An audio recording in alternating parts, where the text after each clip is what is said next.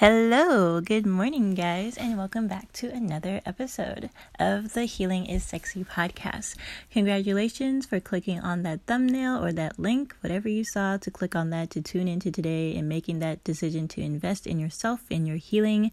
Healing is a process, it's a journey, and it can be a beautiful thing. It's not always beautiful. Sometimes it gets very messy. Sometimes it can be depressing and hurtful, uncovering and unpacking some of the things that you need to work through, but it's definitely worth it. And I truly believe that your healing is your ultimate life goal and purpose on this planet, because once you heal, then you can fully operate as the best version of yourself and continue to get better. So I've actually been writing down some things that I wanted to kind of cover. So there's a little bit of a list going here, but a lot of good stuff that I feel could be beneficial. Some of the thoughts I've just been having over the last 48 hours, really 24 hours. So let's go ahead and dive in. So the last podcast, we talked a little bit about paying for placeholders to be in your life. And pretty much I was flipping the script, and I was saying that oftentimes a lot of people worry about being the placeholder in someone else's life. You don't want to be the option. You don't want to be the person that is just kind of holding on to someone who doesn't see you as number one. They just see you as a placeholder while they're looking for their number one. So you're the placeholder in that scenario.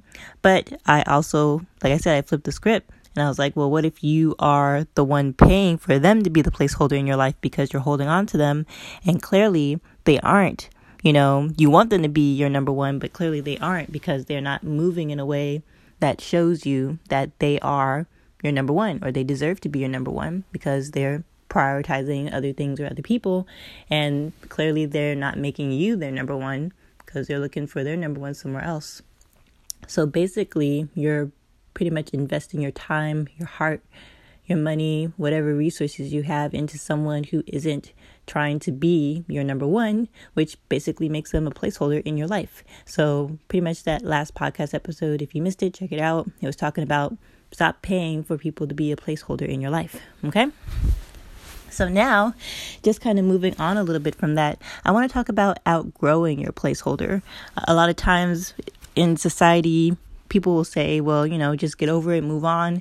But getting over someone and moving on from someone, especially if there was a connection and you spent time invested in it, is not as easy as we make it seem.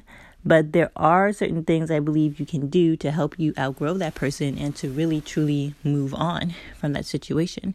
Sometimes, like I said, it does take time, because if you've had a connection with someone, you can't just bury it and move on, because even if you do bury it and kind of move on, somewhere down the line, months later, maybe even a year later, you might find yourself somehow ending back on that person's doorstep, because you really didn't allow that process to happen, to kind of like out-process them from your system, out-process them from your life. And that's just a natural, normal course of things. Don't feel bad. Don't guilt trip yourself because you went back to someone who you knew wasn't good for you. You just have to allow that cycle to happen and get them out of your system. Of course, use caution, be safe, don't do anything reckless. Don't allow someone who has shown, you know, toxic tendencies as far as being violent and abusive to come back into your life. That's definitely a quick cold turkey type of situation. But yeah, so let me see what I wrote here, so I'm not rambling too much. All right, so I had here, if you're, so this is actually another talking point, kind of moving on from the outgrow and the placeholder. Basically, just to summarize real quick, allow yourself the time to process the loss, or allow yourself the time to process the change, to make that move, and give yourself time to outgrow them. It's not something that happens overnight. The next point I wanted to make is, if you're hurt and broken, you won't know how to keep a good thing, even if you're fortunate to find it. And this is pretty straightforward, I feel. I actually had a person that I was dating in college, and they basically told me that they didn't know what to do with me, because they thought that I was, you know, a really nice person going above and beyond to take care of them. And his situation wasn't, you know, necessarily all that great. So I was going above and beyond to take care of him, like provide and blah, blah, blah. And he was basically saying, wow, you're so nice and awesome. I have no idea what to do with you as a girlfriend. At the time, that sounded like a compliment. and it kind of gave a boost to my little ego. And I was like, yeah, that's right. I'm so amazing and I'm so great. You don't even know what to do with me. Of course, also at the time, I felt the compliment, but I also felt a little bit saddened by it, because at that time I was really starting to realize how you can be the nice person, nice girl or whatever, and people just really don't pour back or reciprocate into you. So around that time I was really starting to, you know, it's college, you're starting to step into your young adulthood and come into a realization of how you are going to show up and view yourself in the world. So at that time I was pretty much learning and seeing how you can be the nice person and people can take advantage of that or just not know how to reciprocate, yada yada. So kind of fast forwarding, you know, to present day, just reflecting on that moment when I thought about, you know, you can be hurt and broken. You won't know how to keep something good, even if you're fortunate to find it. It reminded me of him saying that. And it's just, you know, true all around, whether it's you, whether it's the person that you're dating. If you're with someone who is hurting and someone who is broken, and they can, of course, a lot of people can realize a good thing when they see it. Just because you're a good thing and someone approaches you doesn't mean that they know how to appreciate you or they know how to maintain a relationship with you. Anyone walking down the street can see a good thing and realize, you know, oh, that's a good thing. Anyone walking down the street can see $1 on the side of the road and say, oh, that's $1. And they know the worth of $1. So same thing when it comes to dating. If you're a good man, if you're a good woman, anyone with eyes is going to be able to see and recognize that you are a good person, a good soul. And there are people, you know, if their intentions, even if their intentions aren't bad, there are people who might be hurting and broken. And because of that, they haven't dealt with that internally. They are going to be exhibiting signs or doing things that's going to kind of drain you and eat into your capacity for, you know, dealing with things, because they're not healthy, they're not whole themselves, so they're kind of latching on to you to provide whatever it is that they might be lacking. And as I said earlier, that could definitely be something that can drain you, and especially if you're someone with a big heart, you can definitely find yourself getting drained and burnt out quickly, trying to continually pour into a black hole or some sort of void, so to speak.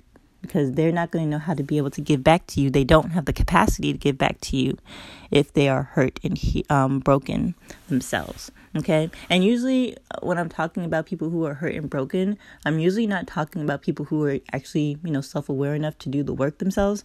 Oftentimes people are hurting and broken and they know this, but they really haven't done or taken any efforts or steps to actually improve and do something to change how they think about their situation or how they show up in their situations. So oftentimes you have people that are kind of comfortable in their brokenness and comfortable in their pain. And it might be that they just legit have no idea what to do about it. But most times people who are motivated enough to do something about it and finding solutions, they're going to find a way to at least make progress, so that when you meet them, when you start dating them, you can at least know and see that this person is taking initiative. This person has put an effort into their healing process and their healing journey, versus just kind of complaining about it or expecting me to be their therapist, which is not cool. All right. I would not recommend, even if you are a licensed professional therapist in real life, I highly doubt that being a therapist is something that you want to do with your lifelong partner. Like, therapist is kind of like your job during the day. And so I just can't imagine, just because you're a therapist or just because your partner's a therapist, that they would, or you would continue to want to be a therapist 24/7 to someone that you call your spouse or your partner. Highly doubt that. All right, so let's see what else I have here. I put, your normal of hurt and brokenness and complacency isn't grounds for growth. So all you reciprocate in your relationships are hurt and brokenness. So kind of going into a little bit of what we just talked about, where if a person is hurting or if a person is broken, they pretty much usually are complacent. They're not motivated enough to change their situation. And a lot of times people that are like that, they kind of feel like that's, you know, how you should accept them. They don't feel that they should have to change or that they should have to grow, because they're like, well, I was transparent with you when you met me. I told you what my issues were. I told you I had insecurities. I told you blah, blah, blah. And that should be good enough for you to know that something is wrong, and that if you decide to date me and move forward with me, then it is what it is. This is what you can expect for the duration of the relationship. And that mentality is so flawed, because it's like, first of all, when you get into a relationship, excuse me, but first of all, when you get into a relationship with someone, it's usually because you enjoy being with that person. You enjoy spending time with that person. You feel this person is going to be benefit, value added to your life. And not in a materialistic sense either, in more of a companionship, partnership sense. So for someone who is like, man, I hope that you can accept me the way I am. I'm going to be transparent. I'm going to share my flaws with you. I'm going to share my shortcomings with you, blah, blah, blah. You can definitely start something like that, but it can't stay like that. The person who is like broken or hurting and working on themselves, they can't be like, well, I told you that I had, you know, anger issues or whatever, and you decided to go ahead and work it out with me anyway, and not expect to be doing something about that to become a better person who handles and addresses their anger better.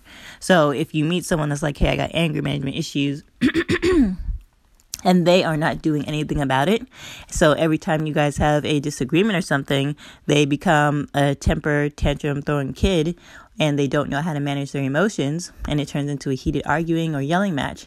That's not going to be good for the long course or the long haul of the relationship. There's no growth if that person isn't doing anything, like going to anger management classes, going to therapy, doing whatever they need to do to address the source of their anger management issues. So basically, it doesn't matter if someone knows that something is wrong with them. It doesn't matter if they are able to tell you and be transparent with you and say, hey, here are my issues. Here are my skeletons in my closet. It's great that they can acknowledge it, but what are they doing about it? If they're just going to be complacent about it, if they feel like just telling you what their problems are is good enough, and then if you decide to be in a relationship with them, they don't have to do anything further to improve or be better, then that's a red flag right there. It's kind of crazy to me how people believe that just saying, yes, I've got issues, I know what my issues are, here they are, I'm being transparent with you, and you know what it is, what you see is what you get. Like, a relationship is about growth. So if you tell someone what your issues are and you're just like, well, here it is, and they're not planning on doing you're not planning on doing anything better to improve, then it's like you're not ready to be in a relationship. Unless like someone is going to be satisfied settling for being in a relationship with you and all of the issues that you're not willing to work on and do anything about, then okay. But most times a healthy person isn't going to stay or be able to grow with a person that isn't willing to address and heal themselves or work on their issues. The person that has the insecurity, the person that has the anger management issues, the person that has whatever healing they need to do. And honestly, it's going to be both people, because we all have stuff that we got to work on. But whoever has the issue, which is probably going to be both people, like I said, you guys have to be willing to fix you. You have to be willing to fix yourself, do the work for yourself, on yourself, to be able to be fertile soil, to be planted in, and to have something productive grow, which in this case is going to be a budding relationship. The next point I wanted to make is, if we really knew what healthy relationships look like, mind games wouldn't work. People who use ghosting and tactics, people who ghost people, are using abandonment issues to trigger toxic attachments or to cause attachment. People who use berating or arguing or destructive behaviors are using toxic issues or styles to condition the other person to normalize that abuse. So kind of just going back to the example that I was just giving as far as like the ghosting. When someone ghosts you, they pretty much fall off the face of the earth, and they are going to either ignore you, they grow distant, or whatever. That can be very triggering for someone who grew up in an environment where their childhood, they didn't experience a whole lot of love. There wasn't a very affectionate home that they grew up in. So they are going to have abandonment issues or attachment issues where they feel pretty much starved for love. So someone who is using like these mind games or ghosting tactics or whatnot, is really playing off of other toxic I guess, behaviors or other toxic attachments and whatnot, okay? So that's something to, I guess, kind of like think about, okay? Oh, give me a quick second. So basically, I just wanted to, I'm pretty sure that there are other good examples to kind of come up with on this, but that was just the one good one that I could come up with. And if you think of like all the mind games that people play or all the toxic games that people play, you could probably tie it back to the source of a toxic or a bad, maybe childhood trauma rooted issue, or it's pretty much not good. It's tying it to something toxic that's not healthy. So that's another reason why oftentimes I don't blame people for saying, if you notice someone who's playing games or whatever, and they feel that that's the best way to go about, like, getting someone's attention or getting someone hooked and attracted to you, that's the wrong way to go about it if you're trying to go about it in a healthy manner, because you're really just forming unhealthy attachments and you're using the source of an unhealthy trigger to pretty much cause that and to also normalize that. And also, that's kind of like cruel. Like, if you imagine a person who didn't have love in their home and they didn't have the, you know, love and affection of a parent, so they grow up with attachment issues or abandonment issues or whatever the case might be, and then if they are subject to falling prey to ghosting or whatever and forming unhealthy attachments to that person who was ghosting them or whatever, generally you just can't trust people like that to have good intentions whatsoever if they're playing those sort of games, because it's like you're just deepening that person's pain. You're just playing off of that person's childhood trauma and their childhood issues. So I definitely don't blame people if you are experiencing someone playing those sort of games and they aren't mature enough to go about things in a healthy manner or to just be authentic and be themselves. I definitely don't encourage that you continue to allow yourself to, I guess, run along with that, because it's probably not going to end very well, clearly, because that person isn't leading with a good, strong foot forward. Not when it comes to being healthy anyway. All right. The last and final point that I have here is that, all right, so I was watching this video with this YouTuber who was pretty much sharing her story about breaking up with her latest or whatever ex or whatever, and basically what she was sharing is that she was so caught up and so focused on the future and the potential of the relationship that she just kept holding on to someone who continually, repeatedly proved himself and showed himself to not be the right person, to pretty much be a narcissist. And this is a story that happens time and time over and over and over and over again. So this last point is really for my ladies. I made quite a few videos on YouTube now. The channel is Healing is Sexy, the name of the YouTube channel. Check it out.